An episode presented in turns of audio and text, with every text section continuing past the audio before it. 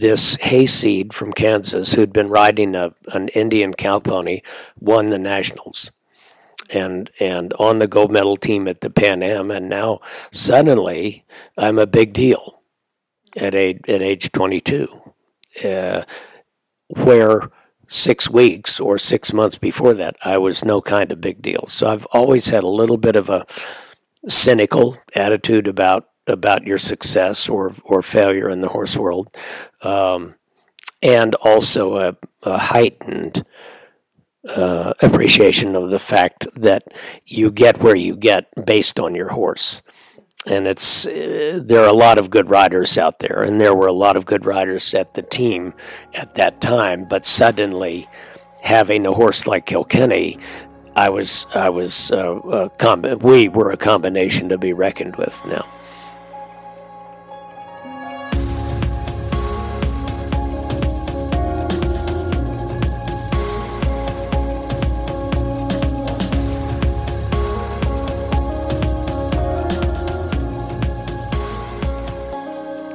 Welcome to Practical Horseman's podcast, featuring conversations with respected riders, industry leaders, and horse care experts.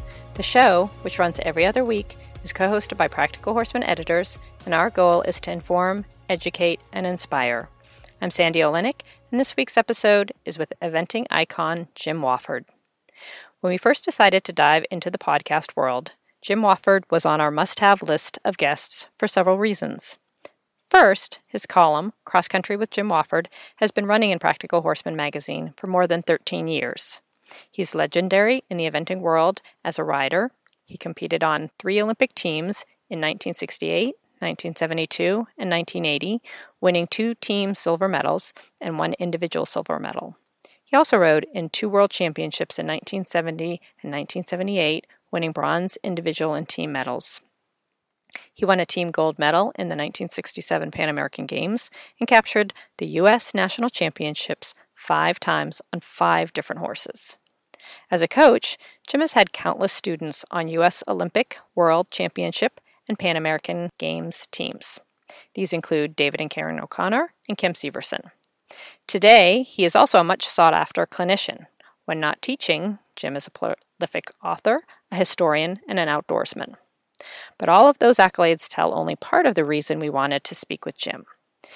In my opinion, there is no better person at telling a story than Jim Wofford.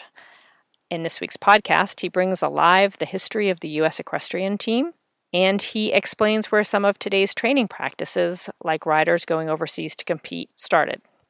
He talks about the greats of the sport, including many mentors such as his father, Colonel John W. Wofford, Lars Cederholm, Jack Le Goff, Bert de Némethy, and Bill Steinkraus. And Jim shares stories of the two great horses in his life, Kilkenny and Carawich. Jim does all of this with his wry sense of humor. I laughed out loud at his description of how badly Jack Le Goff wanted to win medals, which is near the end of this podcast.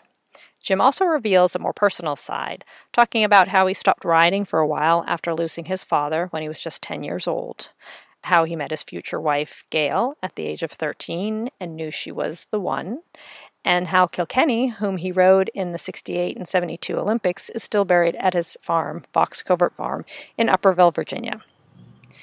Next week, we will run a bonus podcast, part two of my conversation with Jim, where we talk about the areas in riding he found easy and those he struggled with, how he handled setbacks, key issues he sees amateur riders having, and rider fitness, as well as advice he would give young professionals in the industry. Now, let's jump right into our conversation with Jim, who begins by talking about early life on his family's farm in Kansas. I was I was born on a farm in uh, Milford, Kansas, which is west of Kansas City. It is not the Kansas that you think of. Uh, when you mention Kansas, they think of you know rolling fields of grain stretching on all the way out to the Rocky Mountains. That part of Kansas exists, but I live in the uh, eastern part of Kansas, very very uh, very very wooded, flat plateaus with deep ravines, and a limestone formation there that goes through it, I think, 850 feet above sea level. It's about a four foot thick band of white rock made of limestone, and Uh, that's the name of the farm, Rimrock Farm. And we had uh, a horse farm, a cattle farm, a hay and oats farm. We had ducks, we had pigs, we had geese, we had chickens. My mother raised Irish wolfhounds. At one point, we had 26 Irish wolfhounds on the place. Uh, I was raised with animals, I think is the short, that's the short version. I never knew a time that I didn't know how to ride. I was literally raised on horseback. Um, unfortunately, my father died when I was 10, so I got my early, very, very early riding instruction from him. Uh, but he passed away uh, at, at a fairly early age. And so I, uh, I continued my education with our stable manager there, who was a, a man named Jonas Urbinskis, who interestingly enough went on to be Kim Severson's first coach. Uh, which I think is just one of those funny little details. You know, they they there's a an apocryphal story about when when God created man and woman, he had a rough draft first. So he made he made Adam, and then after he did the, he had practiced, then he made Eve. And I I laughed and I said Jonas was a little bit like that too, in in a, in a less religious sense. Um, I I went to a one room country schoolhouse for eight years. I'm probably one of the last people around that have had that experience. We had electricity. We did not have um, uh, a furnace in the in the schoolhouse, so we heated it with a Ben Franklin stove, and that was a um, that was a, a rite of passage that you got big enough to lift the coal bucket and carry the coal in for the, the stove a couple of times a day during the winter so I went from there. Uh, the, the most we ever had at that at that school, uh, Pleasant View School District Number Three. Uh, the most we ever had there was 14 kids, one teacher. I had the same girl in my grade, uh, Edith Turnbull, all of the way, uh, all of the way one through eight, and uh,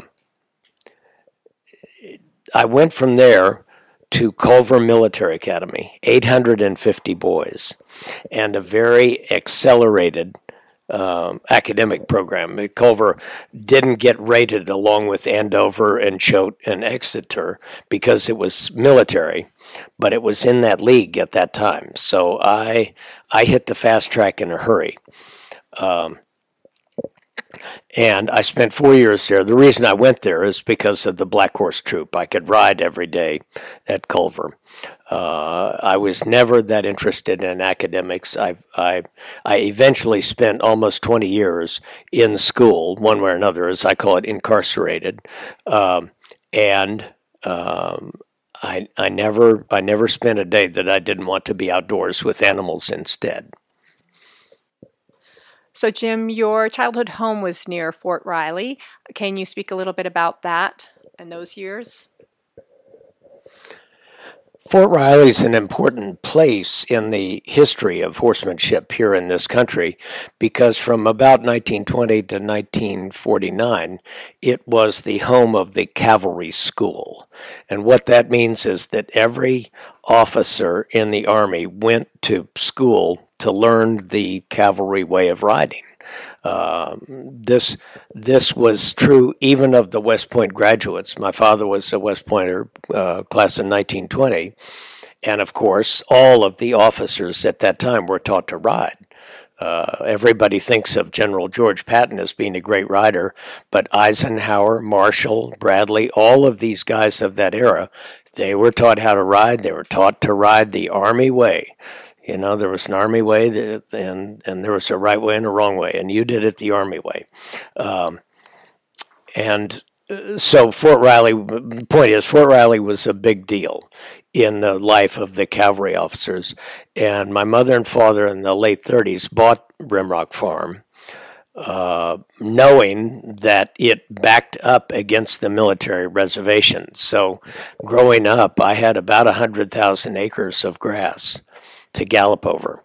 Um, and you know it's hard to it's hard to think of that uh, that much space these days when people live on half acre lots. Uh, but if you had 10,000 horses at the post, you need a lot of space uh, to move them around in there and practice the maneuvers and so on that they might have to use. Um, and so Fort Riley was a great place to grow up. I've I've talked about what a menagerie I, I grew up in. My father always said that the reason we didn't have an elephant there was my mother had never been to an elephant auction because we we had everything else there was in the world. Um, the the cavalry mechanized in 1949. Uh, and that see you mentioned earlier that my father was was then ha- having been an Olympic athlete himself, then was the first president of the civilian t- uh, organization, which we know as the USET. And he was the first president of that, and he coached the jump, jumping and eventing. Uh, both of them got bronze medals in 1952, which I think is a pretty good trick, uh, because there were there were no uh, cav- there were no officers in the eventing team, uh, and then the the show jumping team was made up of two civilians and one officer. That was Bill Steinkraus, Arthur McCashin were the civilians, and Johnny Russell, who would feature in my story again later on. He was a student of my father's, and later on I would be a student of his. Uh, 25 years later. So the the horse world is a small place, as we know.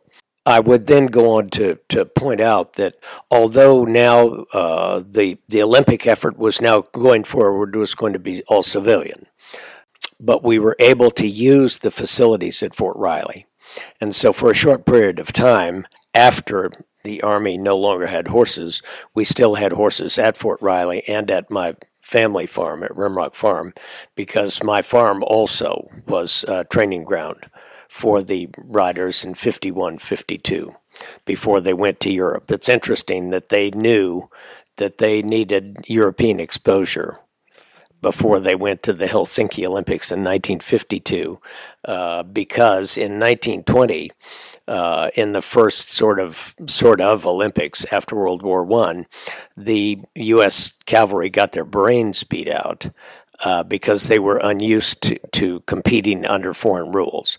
And the uh, then Major Chamberlain came home and wrote a memo saying that the next time around, uh, the the U.S. Army, U.S. Cavalry had to plan for that. And so I smile a little bit when people now are saying, "Gee, do we really need to send all these riders abroad and pay for all these tours?"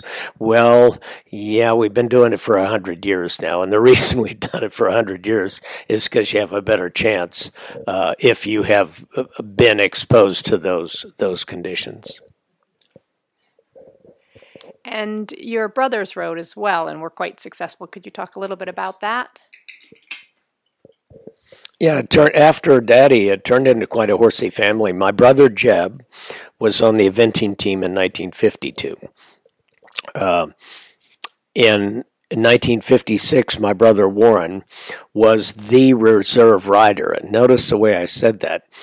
In the 50s, the reserve rider was the reserve to all three teams because of course well if you think about it the old cavalry officers they were expected to be able to ride in all three disciplines. And we have two we have two officers who uh, got medals in two disciplines at the same olympics. Harry chamberlain got got an individual silver jumping and team gold at uh, at the 32 olympics. And then frank henry got a let me see he got a he got a team gold, individual silver, and uh, team bronze in dressage. So in those days, they didn't think that was such a big deal. Of course, an expert horseman could could ride across the board. Well, the point is, Warren was 19; he wasn't going to make our team, but he had already done some eventing, and the dressage was still fairly rudimentary. They could have put him on a dressage horse and taught him the test, and he probably could have gotten through it with one or two mental errors. Um, And so at age 19 or 20, whatever he was, he was the reserve rider in 1956 in Stockholm. He there met a uh, young uh, English girl named Dawn Palethorpe, who was the reserve rider to the British show jumping team.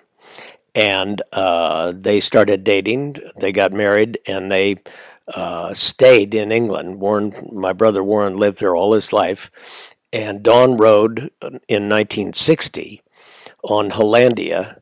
Hollandia had been owned by my mother in 1952, and that was Bill Steinkraus's first Olympic uh, horse, and and a fabulous horse too. Wow. Uh, so there were no Woffords competing in 1964, and then I got out of college. I didn't really get out of college because the, the, old joke is that the four years of college were the best years of my life. All seven of them. That that was me because it it took me a while to graduate, uh, and I'll get into that in a minute.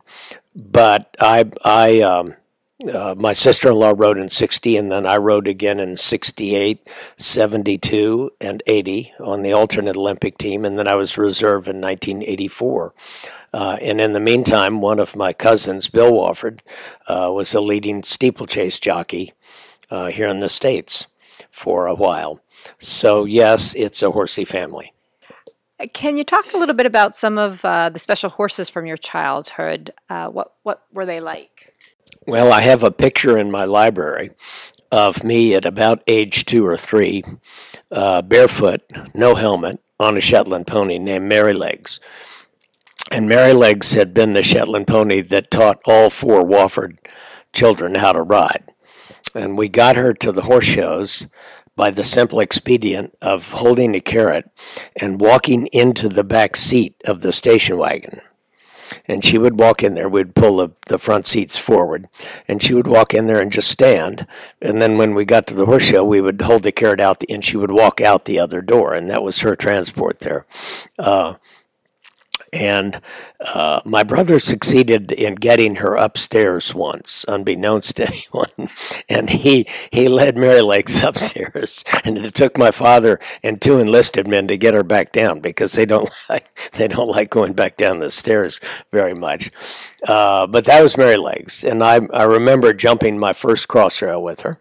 Um, because it was in a stock saddle. My brothers thought that would be funny to lead little Jimmy uh, there was quite an age gap. I was nine years younger than my next sibling, so of course I took a fair amount of harassment from them.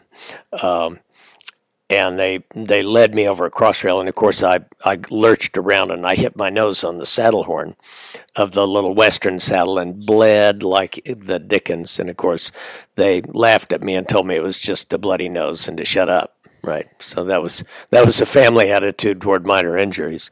Uh, and as I grew up again, I, I graduated to a family a pony now, but Tiny Blair was a 14-2 chestnut, and he he again taught everybody the ropes. We could jump small courses on him. He he fox hunted. Uh, my brother Warren was a whipper in to the cavalry school foxhounds, and um, you know he was just a just a wonderful wonderful family friend in the meantime, my mother had a breeding program at, at Rimrock Farm. Um, and so we had a lot of young thoroughbred stock that we rode. Uh, and I, you know, I took part in that. She had bred two of the uh, horses that were on the 1952 eventing team. One of them ridden by Lauren Hough's father, Champ Hough, rode one of my mother's horses, and um, uh, Jeb rode another horse named Benny Grimes, and then the reserve horse was a horse called Emerald Kreis, and uh, he was a revor- he was a reserve. He's probably the most talented of them, but he was just a little bit suspect. He could stop, and the other two horses were they were real thoroughbreds. They wouldn't stop uh, until they you know until they just dropped dead. They were wonder, wonderful goers, typical classic horses. Uh, the age of the horses, average age in 1952 on that team was seven. and the average age of the riders, there was a three man team, and it was all men. The average age of the team riders was 20. 19, 20, and 21. So I would like to have talked to Daddy about that because that must have been some hair raising stuff, you know, getting those young boys corralled and taking them to Europe and keeping them out of trouble and and schooling the young horses there. Uh, I know my my brothers talked about. Uh, um, they showed the horses along with the show jumpers they would go in the very low speed classes and jump in those classes as just as part of their training. Um, so again, you know, a lot of the things that we're doing today have historical uh, resonance. You know, there are reasons that we do stuff like that, uh, and that was part of it. So that that was that was my horse sort of background. Uh, and then, as I, I, said, I rode at Culver for four years at the Black Horse Troop. And you pretty much, at Culver, you rode anything that you were assigned to ride. And some of them, we weren't paying a lot for these horses. I think they were paying $500 a horse for horses between, between 15 and 16, too, and black in color, dark brown or black and some of them were really really nice horses and some of them were just plugs and you know you just throw your leg up. Then i i by this time in 1958 i met my my future wife gail age 13 uh, i was at 13 at the time and decided she was the girl i was going to marry and yes, yes, the moment I saw her, I knew, I knew that was it. I did feel the ground move slightly, uh, and I had, I had an epiphany that this was, this. I didn't know where my life was going, but I knew it was going to be with her. So, I, point being, I went to the University of Colorado because the the only place in the country outside of Gladstone, New Jersey, where one could get instruction in eventing, was in Denver, Colorado. Uh, there are two professionals out there, one in Colorado Springs, one in Denver, and they both were mad keen to train classic riders, uh, classic event riders. And so I went there and I studied with a man named Bill Bilwin, Zygmunt Bilwin, who's not not very well known anymore for sure. Uh, and he had been he had been named to the Polish 1940 Olympic team. Well, of course, Hitler invaded Poland in the fall of 1939, so Bill never rode. But after the war, somehow he escaped uh, the the Russians coming back into Poland, found his way over here to this country, and was working and living as a racehorse trainer in Denver. He was training racehorses, and um, I think, uh, talking to some of his friends, uh, I think he also was making a living uh, playing cards at night. I think he had a very, very good card sense, and he understood the odds about drawing to an inside straight in poker. I don't think he made mistakes like that.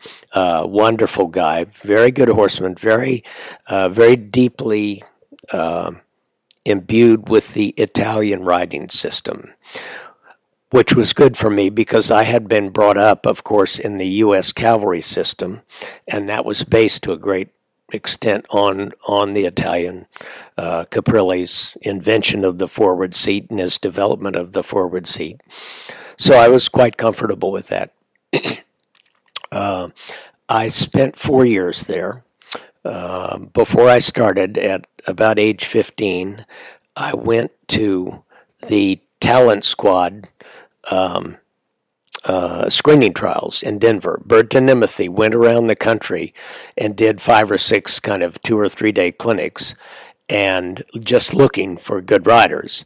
Uh, because the team at this point they had used the same four riders for quite a while, four or five riders now. Uh, Bill Steinkraus, Frank Chapot, George Morris, Hugh Wiley, um, and now they they realized that they needed to to de- develop more depth. And so Bert went around the country. Well, at age 15, I thought, what the hell? You know, I'm not, I'm a good rider. I'll go in there. And uh, de Némethy, with his usual bluntness, told me I had to start over. so, so I did and learned something about dressage. And Bert came back uh, four years later in 1965 to Denver, and at that point I made the talent squad, and that was 12 event riders from around the country because they were starting now to specialize. 12 event riders and 12 show jumpers came to Gladstone for two weeks in August, and that was a fun time. And I've, I've looked back at the list of riders, and it is interesting how many of those kids uh, have stayed in the horse business. Anyway, um, after the after the talent search was over, I made that cut and rode in the 1965 Fall Championships, which were held in Geneseo, uh, New York, on a uh, 15-3 roan Appaloosa named Atos that my mother had bought me because we her breeding program she had stopped for a while so we had a kind of a blank spot in our breeding program. I didn't have any homebreds to ride and so uh, she had just picked up this horse, and this horse they knew he could jump because he had uh, been on the Nez Perce Indian Reservation, and he'd bucked off all of the Indians. And so finally, um, some young lady saw him and fell in love with him and got him more or less broke to ride, taught him to jump, and then needed the money and sold him on. So there we were. Uh, and I rode him in the the uh, national championships that fall, was second, and then went back to finish my final year of college. Uh, and to get married in this in this early summer of 1966, and then rejoined the team at Gladstone, which was going into training for the World Championships in 1966. Um, backing up a little bit, how how and when did you know that you wanted to make riding and training your career? Was it something you just always knew you wanted to do? As I said earlier, I grew up riding, uh, and I never I I went to horse shows and so on, but I never really truly thought about it.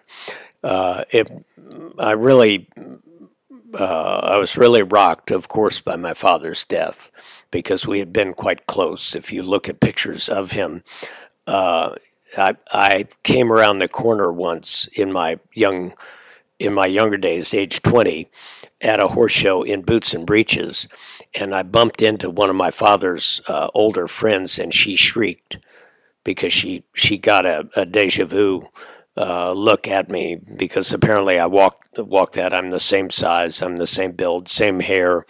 Uh, so I was a little bit of a clone, you know. I was forever paddling along behind him, and when he when he died, I stopped riding because I associated the stables and horses with him, um, and went. Uh, that was a you know a rocky period in the development of our pre-adolescent, and then I got out of grade school, age thirteen, and Jonas, basically the day after he just came over uh, in the morning after breakfast and he took the book out of my hand because I was a real bookworm, always have been, and he said, uh, "Put the book down. I need you at the stables." Because he was he was not stupid. I he could see what was going on, uh, and my mother had her own problems at that time, so uh, he just took me over to our stables, which was half a mile away, and said, "Those four horses are yours. You know, here's here's the saddle, there are the bridles. Uh, hang the tack here. There's a pitchfork. There's a muck basket. Get to work." And I just went back and started riding again, and um, I I did a complete flip flop from from enjoying my time completely with Daddy to not riding at all to getting back into it, and um, from that point on, it was never a question of if I would ride in the Olympics. In my mind, it was just a question of when. That that that was what I was going to do, and that that was it. I I had a couple of. Uh, you asked me about when did I know I would make it my career. Uh, that that's a different story because you you it, it's hard to believe these days, but we were all supposed to be amateurs to compete in in the Olympics, and that was true up until the mid '80s, until after the Los Angeles Olympic, the second Los Angeles Olympics, that everyone had to have something else. It was a very uh, it was a very false notion of society. Um, and it caused a lot of ethical quandary for those that were involved in it because we had to live as a amateur, most of us. Um, we had to find some way of making sort of a living in horses uh, that would at least pay for our ability to keep riding. So again, people talk about that a lot these days about how hard it is to make it in the horse business and these active riders that are all trying to get on their teams, the, the jumping or dressage or eventing teams, and they really uh, they devote themselves to that and they're just barely breaking even. Well, there's nothing new about that either. Right? That, that's been going on a long time. Two of your most well known partners were Kilkenny and Carawich. Can you tell us a little bit about what they were like and why they were so special? I would say that I mean the the the 1968 Olympics, I, I did uh, did qualify for that. I did ride there, but I rode a horse that my mother had bought in the spring of '67, a horse called Kilkenny, and he was a member of the Irish eventing team in 1964 and was, I think, sixth individually there. He was very well placed with an Irish rider named Tommy Brennan, who's a famous, famous, more famous for show jumping than eventing, um, and competed as a show jumper also, uh, Olympic show jumper also. He rode that horse in 64. He there wasn't anything going on in the eventing world in 65 so he took him show jumping with the rest of his show jumping string. And at age seven, the horse jumped six foot six at Rotterdam uh, to win the Puissance. So he was scopy. Uh, and then he was back on the Irish gold medal world championship team in 1966, the first world championships, eventing world championships. And I saw him go there. I had read about him uh, in 1964, but I didn't make the trip to Tokyo. So I, I saw him go and absolutely fell in love with him, but had no concept, no thought of ever being able to throw my leg over him. Uh, and what happened was in in the late fall of 1966, my brother was over there looking for show jumpers, and he happened to call on Tommy Brennan. And Tommy Brennan said, "Well, I've I've I've got this show jumper, and by the way, uh, Kilkenny, you know, he's he's of no use to us really anymore because he's a bit of a four faulter as a show jumper now. Uh, after his eventing experiences, he's always a little bit flat." Um, but he would make a good schoolmaster. He's uh, what would he have been? He was six, seven, eight. Uh, so he was an eight-year-old, and they thought, because of course the horses didn't last much past 10 or 12, so they thought, goodness gracious, he's done two badmintons, uh, because those were the prep events in the spring in 64 and 66. He'd done the Olympics and the World Championships. Well, there was no way the horse was going to stand up for, to much more, but he would make a good schoolmaster. And my brother was no dummy about this, about buying a horse for my He said, well, I'm not interested in that. And then he went home and called my mother and said, listen, that that Roan Appaloosa is not going to get it done, which was true. Um, uh, but there's a horse over here that would be a good schoolmaster for Jimmy, and so uh, Mom said, "Well, you know, go ahead and buy him."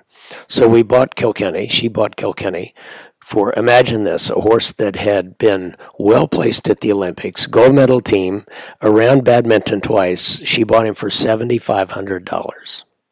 Really? Yeah. Yeah. I mean, people just shake their head when they hear that now uh, because it would cost more to fly the horse home these days than we paid for the horse. That that tells you about the the growth of the sport, the change in this a a one of the many changes in the sport.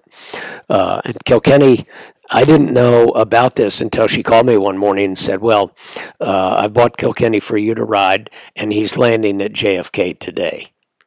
So the next day, got out of quarantine and and trot came, walked down the ramp and and trotted a few steps and just stood, looked with the look of eagles, um, and looked around and thought, well, you know, this is not a bad place.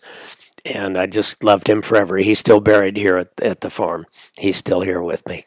What was Kilkenny like to ride? Uh, he was like he was like riding a Harley Davidson.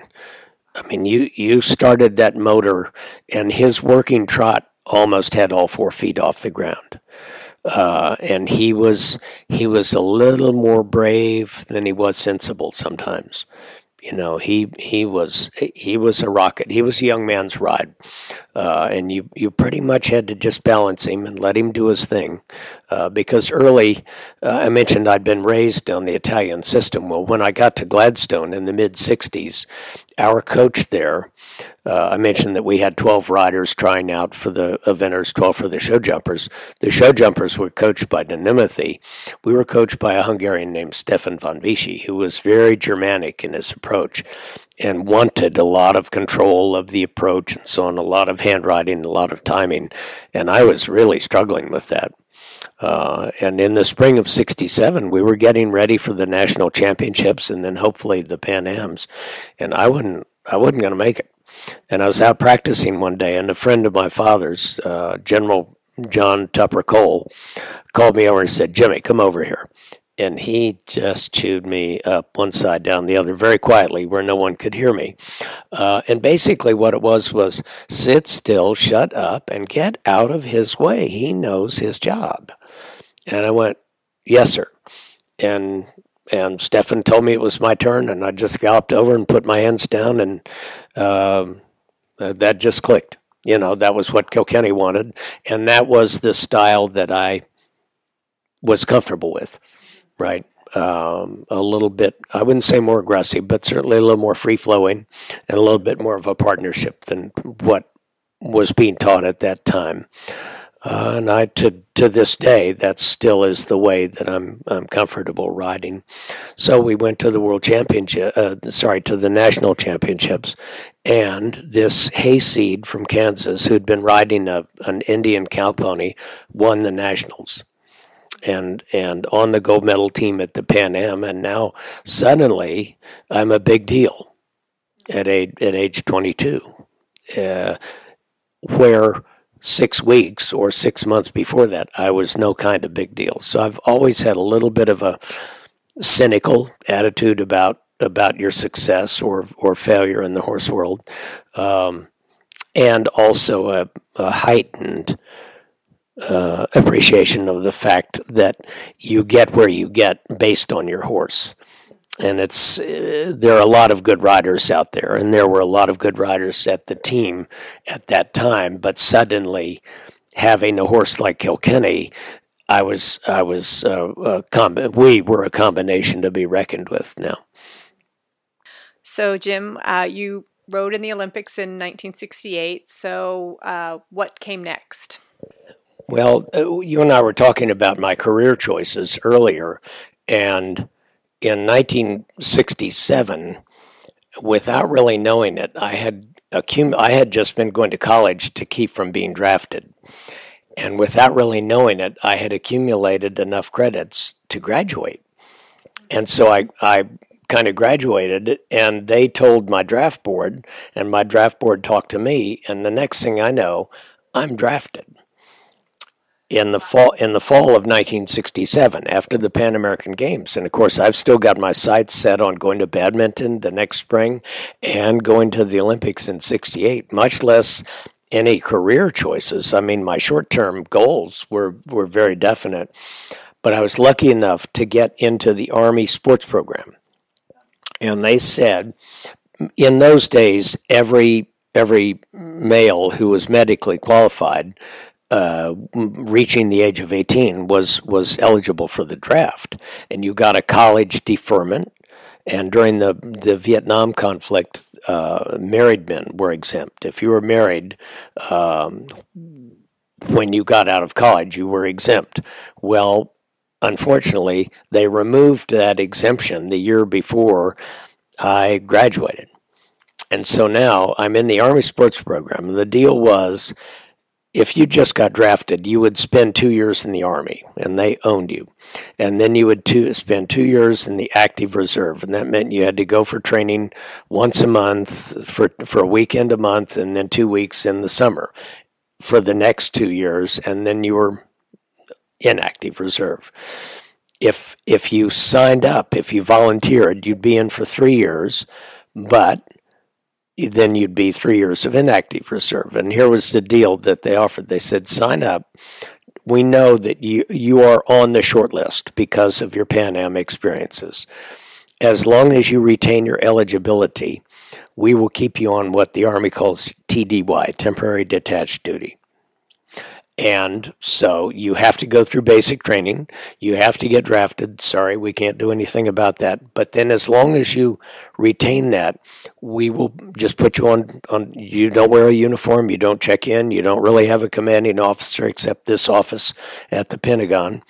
And uh, just keep making the just keep making the cut. And then after the Olympics, we will send you to Fort Sam Houston, Texas which then was the, the training ground for the U.S. Army Modern Pentathlon Team. That was still paid for by the, the Department of Defense. And that was the training ground for the pentathlon for all five uh, of the, the components of that sport running, swimming, shooting, fencing, and riding. And I was to go there and be the stable sergeant and the assistant riding coach and that would be my next two years, and then I would be out of the army. Well, that looked pretty good to me because otherwise, uh, my options were that I would probably wind up in Vietnam, uh, being shot at uh, and shooting at people, which was not a very attractive prospect. So, I made it all the way to uh, the Olympics, rode in the Olympics, came home. The Army really didn't know what to do with me at that point uh, because my my slot at uh, Fort Sam Houston hadn't opened up yet. They had they only had so many people that were assigned there, and being the army, they couldn't. If you didn't fit in that in that slot, then they would just. So they said, "Eh, you're still on detached duty. Come back in a couple of weeks." And this was October, and so I just kept checking in every couple of weeks. Finally, uh, my orders came through in late December and I got a couple of weeks off, and then I went down, and the the head coach and the head riding coach was now Colonel John Russell, who had been on my father's show jumping team, and we had been family friends. I mean, throughout the fifties and sixties. So here now, the spring of 1969, I'm working for Johnny Russell, and I spent two really wonderful years there in the army, never wearing a uniform, boots and breeches all the time. Um, and we kept in work 55 to 85 horses, depending on the time of year. And the pentathletes would come down every day, and basically they jumped every day. Uh, because their their tests they didn't have to be good horsemen or anything they just had to hang on and be able to ride at speed over uh, a big show jumping course big meaning three six so these guys would come in, and they would come in. the The officer, they were all officers, uh, would come in out of OCS, had college graduates, and they would have usually either set an NCAA swimming record or they could run like a deer. They had to have one of the one of the uh, athletic sports, and then we would teach them the three skill sports.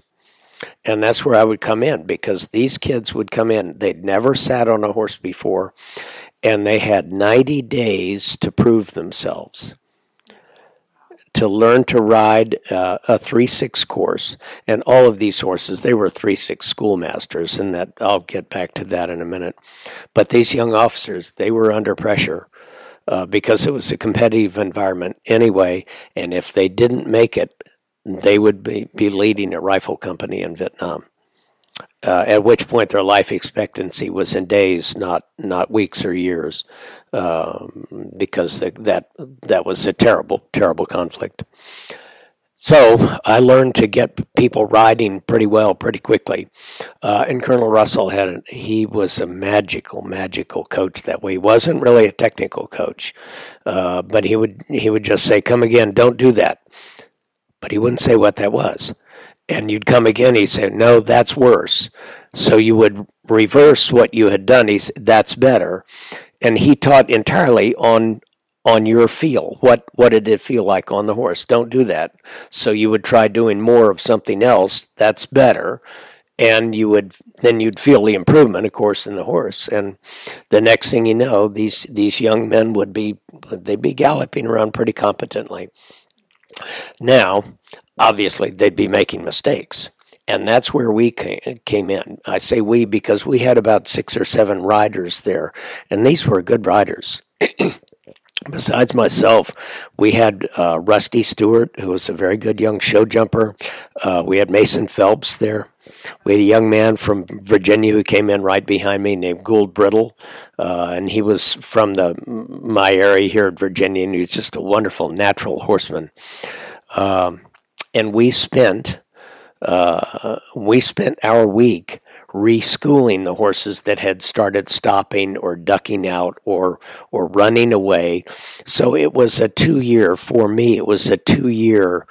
I likened it to being a uh, a young psychiatrist or psychologist working in a state insanity hospital because all of these horses were, were badly flawed in some way and you had to get them going again and you had to get them going quickly because they were going to go back into the show string within a few days. So you were continually patching and repairing, and uh, some of them we would just say, "Oh, come on, get get going again. And other horses were very tricky. I was in a continual process of, of figuring horses out, figuring out how to get them go right now because we didn't have any of this, well, we'll lunge him for 30 days and then we'll trot him over cross rails and gymnastics. None of that. He had to go back in and jump 3 6 again very quickly. Fabulous, fabulous experience. Now, at the during this time, Kilkenny um, I had applied to the Army Sports Program. I said, he's still sound. We were, I don't know, third or fourth in the Nationals in 1969. I'd like to take him to the World Championships. And the, the Army sport, uh, Sports Program said, you know, what's your record? Are you qualified? Yeah, here, take, take the summer off. So I lived in England uh, the summer of 1970, training with the man who had been our coach in 1968 who had replaced Stefan Visy, a man named Major Joe Lynch. He was an Englishman uh, and a very, very shrewd horseman.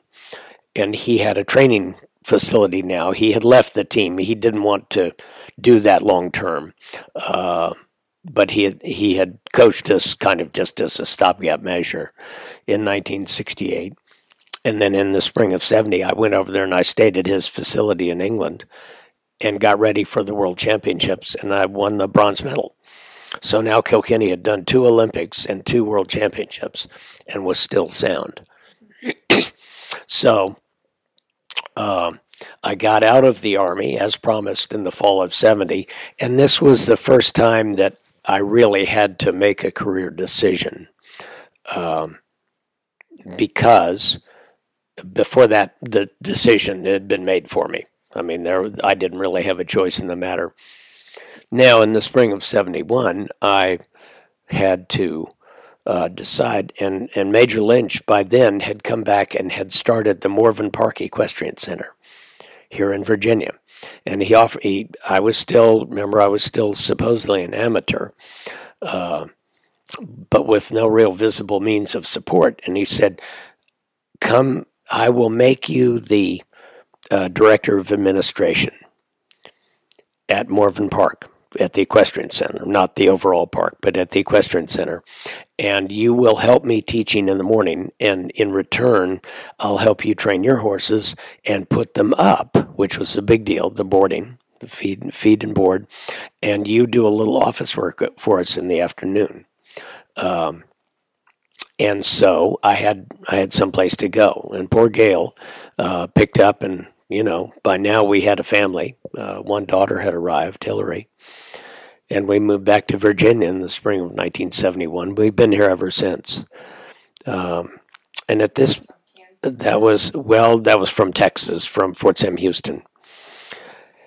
And then um, my mother's breeding program had kicked in. I started having more horses than Morven Park was interested in. I started needing more time than uh, that for my own riding than Morven Park was willing to allow. So we came to an amicable, um, you know, change of direction. And I rented a barn over here, what's now Fox Chase, that big place that you see east of uh, Middleburg, Virginia. Uh, I rented one stall at a time. It was a, it was just a boarding operation, and uh, it was a dollar a day, bare bones, for the stall, thirty dollars a month. and I uh, uh, I'd had a couple of young riders talk to me about getting lessons, and I had seen how a working student uh, program worked in England, and so I just started uh, a working student program here, and in uh, probably 12 to 14 months, I had 35 horses there. It just exploded, and I could I could charge them for board, but I couldn't get paid to do lessons. I think that's the way it worked. So it was quite expensive to board, but the lessons were free. And that was how I uh, stayed more or less an amateur. I mean, uh, Frank Chapot used to say, look, there are only two times your uh, eligibility can be questioned. You can be protested if you show in a horse show as an amateur owner. So don't ever don't ever show there. Or when you get to the Olympics, you don't have to worry about it. They won't protest you because then we'll protest them. And everybody will get caught. So nobody's going to do that. And it was just, it was a conspiracy of silence. And the people that were running the U.S. Olympic Committee and the International Olympic Committee, they had no idea what was going on. They just said, well, we're all everybody's uh, ladies and gentlemen here of means, and we just do this for the, you know, just because the the glory of sport and all this. And we're saying, yeah, but we're out here in the scuffle trying to train good enough to win a gold medal.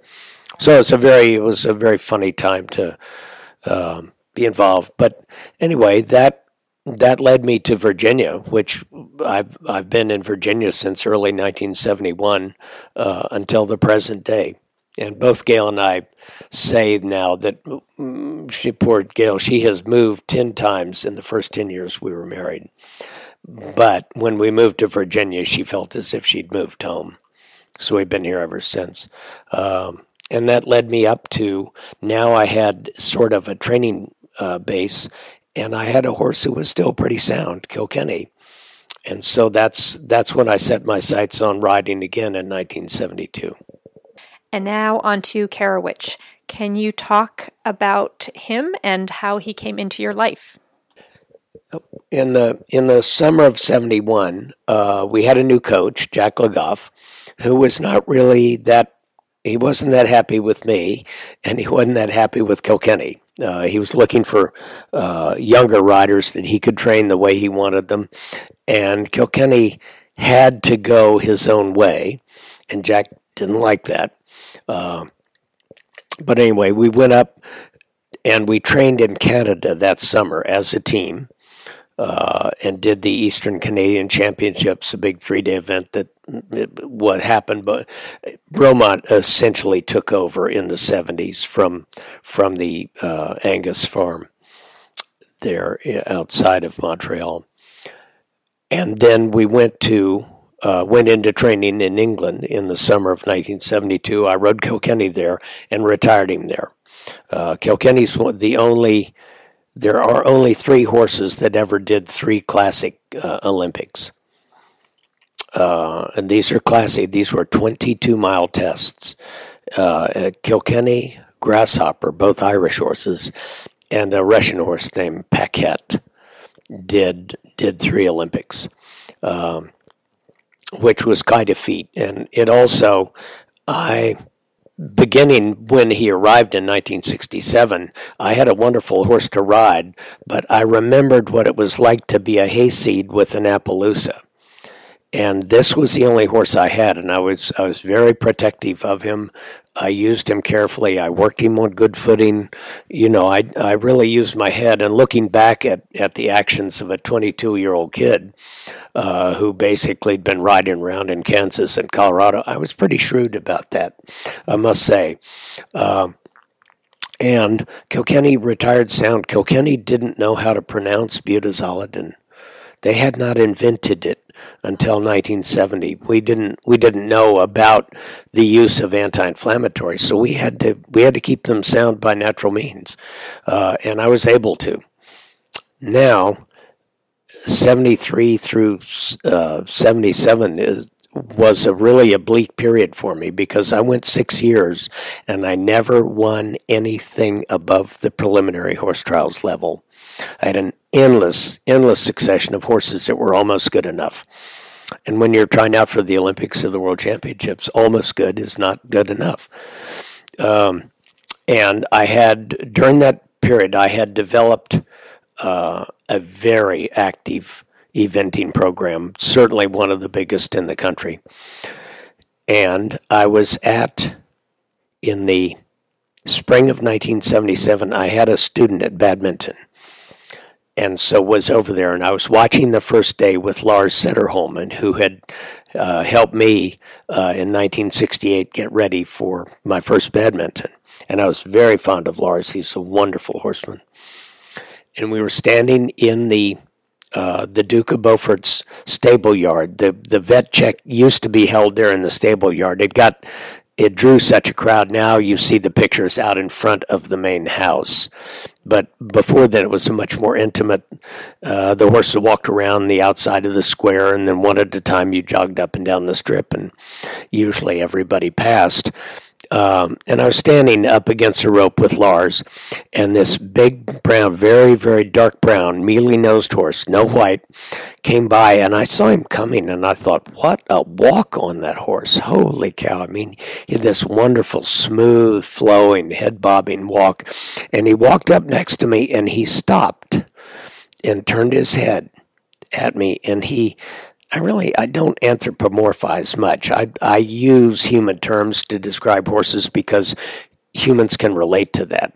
But but horses are not human. And this horse looked me in the eye for a long period of time and the hair stood up on the back of my neck. And he looked at me and look and he didn't move, he didn't flick, he just looked at me. And the groom tugged on the shank to walk on and he didn't follow. And she looked back and spoke to him and tugged him rather sharply, and he walked on with her.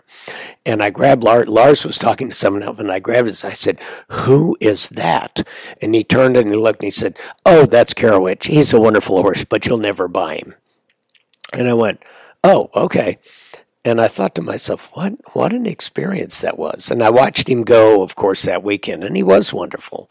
Uh, he had won Burghley uh, no, he went. He, yes, he went to Burghley in I think the fall of '75 and won it as a six-year-old. So the yeah, the horses were a lot younger in those days. They didn't have to be as technically proficient as they do now, uh, which was part of it. Who was riding him? Uh, a lady named Aly Pattinson, and she comes back into my story now because now it's the late summer, early fall of 1977. Uh, the amateur rules were still in force, but another crazy rule was that the owner and the rider had to have the same nationality as of the first of the year in order to be able to compete for the team. So I had between the summer, fall of 77 to, to the end of December to find a horse to ride, and I, I was it was not looking good. So I was 35. I was knew I was at the height of my physical powers, um, and I didn't have a horse that was good enough. And it looked like I wasn't going to, which probably meant my career was over because I really couldn't see another four to six years of, of slogging away with that dream of riding in the Olympics or World Championships again. And I called Lars Sederholm that fall. And I said, Lars, I'm looking for horses for students. I need a horse like this, and I've got a small girl like that. And he said, Yes, yes, we'll find you something. Come on over. Because I had been uh, somehow supplementing my income by dealing a little bit. Um, because my expenses, don't you know, I wouldn't take a fee, but my expenses would be sizable, which is it's another another shamateur. Um, anyway, I had I had and and I had these horses to find, and he said, "Well, oh, by the way, I've just hung up with Carawich's owner, and Aly Pattinson is pregnant, and they're going to sell him." And I said, "Well, call them back and tell them that he's bought pending pending uh, veterinary exam. And once again, a horse that I had never thrown my leg over arrived in my barn. And I have to say, I was thrilled when I got a leg up on Kilkenny. When I got on Carawich, I felt as if I had slipped into a glove, the way a hand slips into a glove. He was very, I'm, I'm short legged uh, for my height, and Carawich was quite tall. He was 16'3, but he was very narrow. And so I fit around him easily. And I just, I had an instant partnership with him also, as well as with Kilkenny.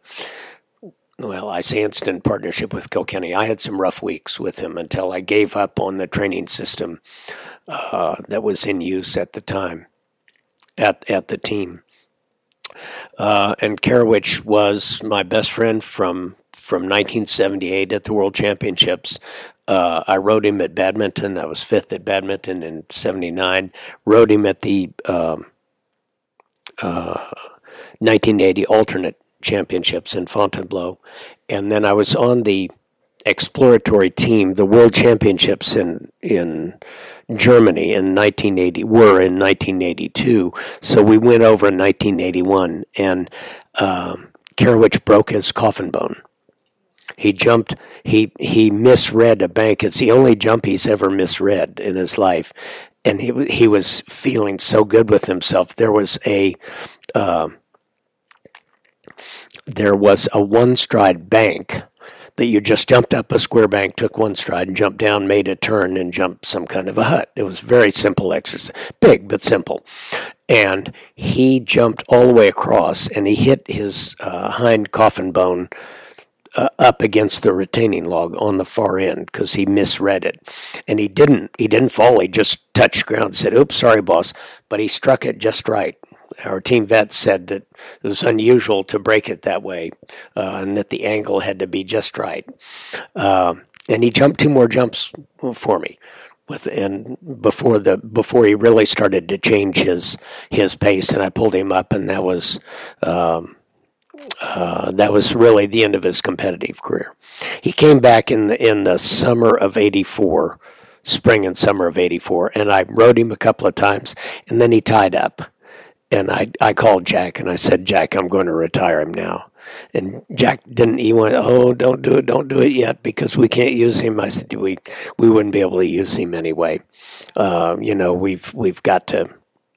And and he he stopped and he caught himself sort of and he said you're right you're right you're right. You never you you don't squeeze the lemon t- until it's dry. And that and he he went along with me. Uh, so those were the two i had a lot of horses but those are the two great horses uh, in in my life. Um, then that's 19 uh, uh, that's 1981, and now I'm looking at uh, what do I do next? Do I continue doing this? I was really enjoying the the teaching and the coaching that I was doing here. We had bought a little farm uh, now at Fox Cover, and um, some friends that I had made uh, up at the Radnor Hunt Club called and said the the young lady that's riding for us uh, doesn't want to keep doing that. Do you want the ride? And I said, sure. Uh, and this was Dick and Vita Thompson, who became my owners now for the next three years because I agreed to stay on uh, to try and find them some horses to, to ride in 84.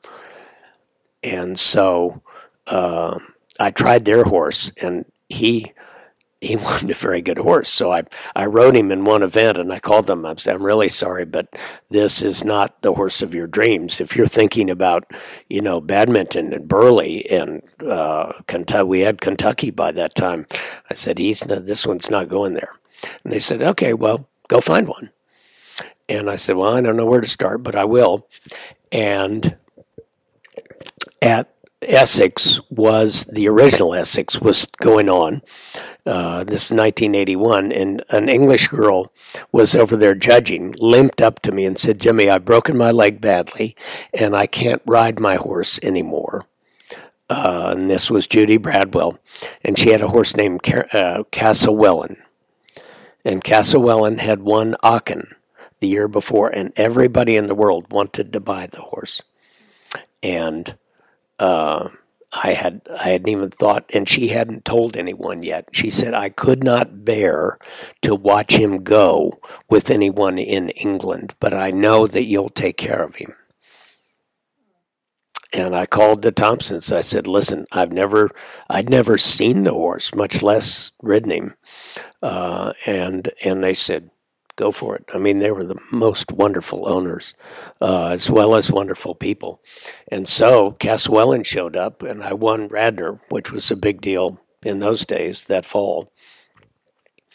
And um, he he was in many ways the most talented horse of any horse I had, and he didn't always show up for work. He was the most mercurial temperament.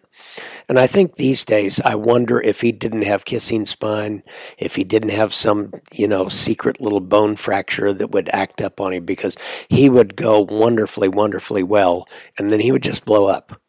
And he, he picked he picked one of the selection trials to blow up, and he really blew up, rearing in the dressage. I mean, the whole story. So I knew I was in trouble. And then he uh, popped an abscess just before they named the team, and that was it. So I went to Los Angeles. I was a non riding reserve because we'd gotten him sound again. He stepped on the plane in at JFK Sound and flew out to Los Angeles, and he and he was hopping lame when he came off. He had another abscess. So it was obvious I wasn't, I wasn't going to ride. I did retire after that. That was 1984. And in the spring of 1986, uh, another family, the Firestone family, called me and said, uh, Karen Lende, later Karen O'Connor, is riding in the World Championships at Gawler, which happened in the spring because of the uh, the the the change in the year. You know, their Christmas is in, in the middle of our summer, as it were, uh, and she can't ride our horse at uh, Kentucky. Would you take the ride on him? And again, this was a horse I'd never ridden, called the Optimist, and he'd been bought for their son to ride, and their son didn't did not suit. This was a great big 17 hand, uh, very round, strong bodied Irish horse uh, again, no markings, mealy nose brown, very pig eyed, very thick eared. He was a very dumb looking horse. And several riders, including Karen, had ridden him and just hated him. He was quite a jumper. He was very fast. He was very athletic. Uh, but he, Karen had ridden him at Kentucky and he'd had a fall. And she came back the next spring with enough bit to where she could hold him, so she had to stop, all at the same fence. And so now it's 1986, and they gave me the ride on this horse. Uh, and Bert Firestone later, he, he, he laughed and he said, You know, Jimmy, he said, I, I knew that you liked this horse because when I called you about riding him, you said, sure, you'd be glad to ride him, but you wanted 10% of the prize money. And I thought that showed a lot of confidence in him. So we, we felt good about it. Um, and I started riding him the first of the year. Karen was off in training. And I thought, I'm wrong. I I can't ride this horse. Nobody can ride this horse and I fought with him and wrestled. He wouldn't stay on the bit. He was he was just awful to ride. And I was teaching one morning, and he I have an indoor arena connected to the barn, so the horses on the inside stall they can see into the arena. And I had noticed that he would listen to my lessons. And if I raised my voice, he would jerk his head up and he'd problem. And he kind of smiled and said, "Whoa, Jimmy's really getting after her, isn't he?"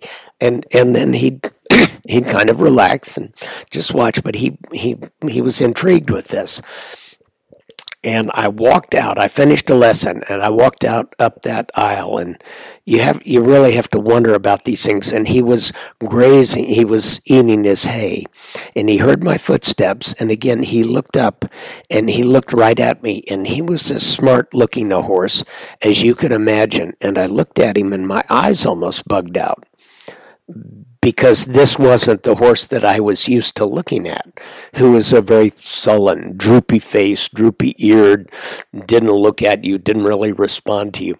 And he looked right at me and he, for like two seconds, and I could see him go, uh oh. And he drooped and looked away and dropped his head and avoided eye contact. And I, I walked on past and I said, I saw you he he was Irish and he was so smart that if you tried to make him do something, he would just amuse himself fighting. But he knew what to do. If you would let him do it, he would do it very happily. And I got along with him fine after that. Uh, and I just I wonder what would have ever happened if I'd walked out the other aisle and not had that uh, because he did that was unusual. He wouldn't usually look at you. Uh, he was a very sullen appearing horse, but he really wasn't. He, he liked his job and he liked his jumping. He certainly liked his galloping because, uh, again, as with Kilkenny, you you really had to let him. You had to let him select the pace, and then you would tell him when he had to slow down. But if you tried to hold him all the way around, you couldn't do it. He would just run on you. So, um, I I rode him at Kentucky in the spring of of '86, and I won there, much to everyone's amazement, because he didn't have any kind of record. Uh, and that time, then I did retire. And you mentioned two of your coaches were Bert de Némethy and Jack Le Goff. Uh, what were they like to train under, and how did they influence your riding? Uh, de Némethy was always the the coach of the show jumping team, and so he was more of a role model to me uh, and a source of information. Um, but I took very few direct lessons from him uh, because that was not the way the the Gladstone was structured. I mentioned briefly Stefan von Visy, who was also Hungarian uh, and coached the eventing team from 63 to 67. And he was very successful, but all of the riders finally, uh, myself, Mike Plumb, Michael Page, Kevin Freeman, all of us just kind of drifted away. That we knew. Uh, Kevin Freeman later on said, Well, he said, the one thing we learned from Stefan was that any system beats no system, but that if somebody had a better system than you, they were going to beat you. And other people were developing better systems. So that's kind of where we were. Joe Lynch came along uh, short term because he had other other plans, and the team then. When we went to Badminton in the spring of '68, you were asking about influential coaches. Uh, Bert was very definitely influential, and uh, my next real coach was Lars Sederholm, who I mentioned briefly talking about Carawich. Uh, Lars was a genius. He was a genius in structure. He was a good horseman. And he made you see the world through the eyes of the horse. When he walked the cross country course with you, you had a movie in your mind of how your horse was going to react to certain things, to light and dark, to changes in terrain, changes in footing, changes in, in incline, shape of the fence, construction of the fence. Lars had a genius way of, of describing this to you so that when you went out on course, you already knew what your horse was going to be thinking at various places. It was really a, it was a marvelous, marvelous experience. Uh, the next, that was in the spring of 68. And of course, Joe Lynch came along. And as I said earlier, he was a marvelous horseman. Uh, but he had a very antiquated riding system. It was a 1930 British cavalry uh, riding system that he taught, and and I did not really copy much of that. His intuition about horses, and uh, and his solutions. Uh, he was he had been a dealer after World War II, and so like Johnny Russell, he had a lot of he had a lot of quick answers. He could he could get uh, he could get any problem horse going right now. And it the problem was he'd fix it, but he wouldn't fix the root cause. He would just fix the symptom, and then two weeks later, you'd be back with a different symptom because you hadn't fixed the root cause. And he'd fix that symptom and it would work. And you could get to a competition and have your horse come up with a new problem the day before, and Joe Lynch would have the answer. And that was a very interesting guy to work with, uh, to watch them work. Uh, but I would not say that Joe was as influential to my thinking as Lars. And then, of course, along comes Jack Le Goff. And Jack was a genius horseman, genius instructor, and uh, he was a tough guy to be around because he was military, and he he understood the fact that you weren't paying his paycheck. The team was paying his paycheck. He worked for the team and he produced for the team. Uh, and I, I think some people never really understood that about him, that they thought he had favorites or not. Jack had a favorite, and the favorite was Jack. And you were you were just a you were a cog in his machine. Um, and he we immediately butted heads because he wanted me to go to the Pan American Games in someplace in South America. And the team wanted they wanted to split the difference. The Olympic Committee wanted them to send all their people because they were trying to promote the Pan American Games as a training ground of future Olympians. And the USET didn't want to have to spend the money to fly 15 horses to Cali, Colombia, which is where they were.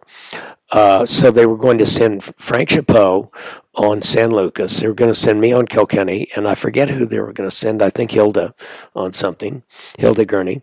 And all three of us said, You got to be kidding.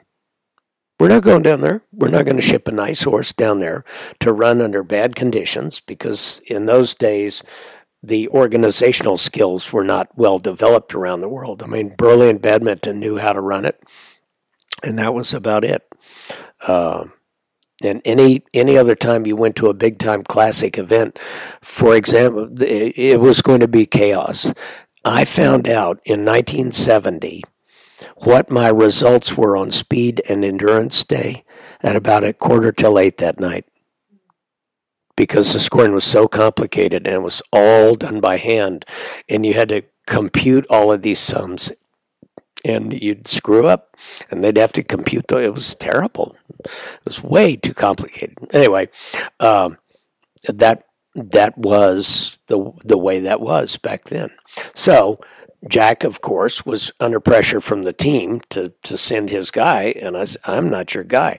Well, I was the only rider that had a horse up and working because after after uh, uh, after 1980, 1968, the team disbanded. There was no team. There was no event. There was nobody at Gladstone. And Jack talks about arriving in in late 1970 and going so where where are the horses? Oh they're all turned out and foster and plain sailing were turned out. Uh, i think Chalan had been retired and kilkenny was down the road in virginia and i wasn't about to ship him. So jack and i had we had harsh words about that and i said i'm sorry. And he said well this will affect your chances of making a future team. And i said well if i don't have a horse i won't make the team anyway. So that's a moot point. Boom. So we hung up as we as we went along, Jack I I realized what a good rider and trainer Jack was, and Jack realized that he had someone that was not afraid of the work, and wanted to win, and he appreciated that. And as the longer we worked together, the better friends we got to be. But it never crossed my mind that I would get an edge because I was friendly with Jack. Never crossed my mind. I knew better because he would have cut his grandmother up with a chainsaw if there was a gold medal on the other side. That was that was just him, uh, and he you get a sense of that. He wrote a book. Uh, his memoirs came out posthumously. Horses came first, last, and always, and that was that was that was Jack. But he was tremendously influential in my thinking. Um, other influences, obviously, Bill Steinkraus. I just I think he just hung the moon when it comes to talking about show jumping and the training of horses. Uh, George Morris's influence on equitation, you know, has been so pervasive in the industry, um, and all of those all of those theories and thoughts really go back to my father's coach, Harry Chamberlain. So it's it's been interesting watching watching all that develop. But I was really lucky with the with the coaches that I had when I had them. Thank you for listening to Practical Horseman's podcast. You can read many articles by Jim at practicalhorsemanmag.com. In addition to Jim's bonus podcast episode next Friday, upcoming conversations are with the Intercollegiate Horse Shows Association's Bob Cacchione and Peter Cashman, stable manager extraordinaire Liev Good, and eventing Olympian Boyd Martin. I'd really appreciate your feedback, so if you have time, please rate and review the show. You can subscribe to our podcast at iTunes, Stitcher, and SoundCloud. Thanks again for listening and have a great day.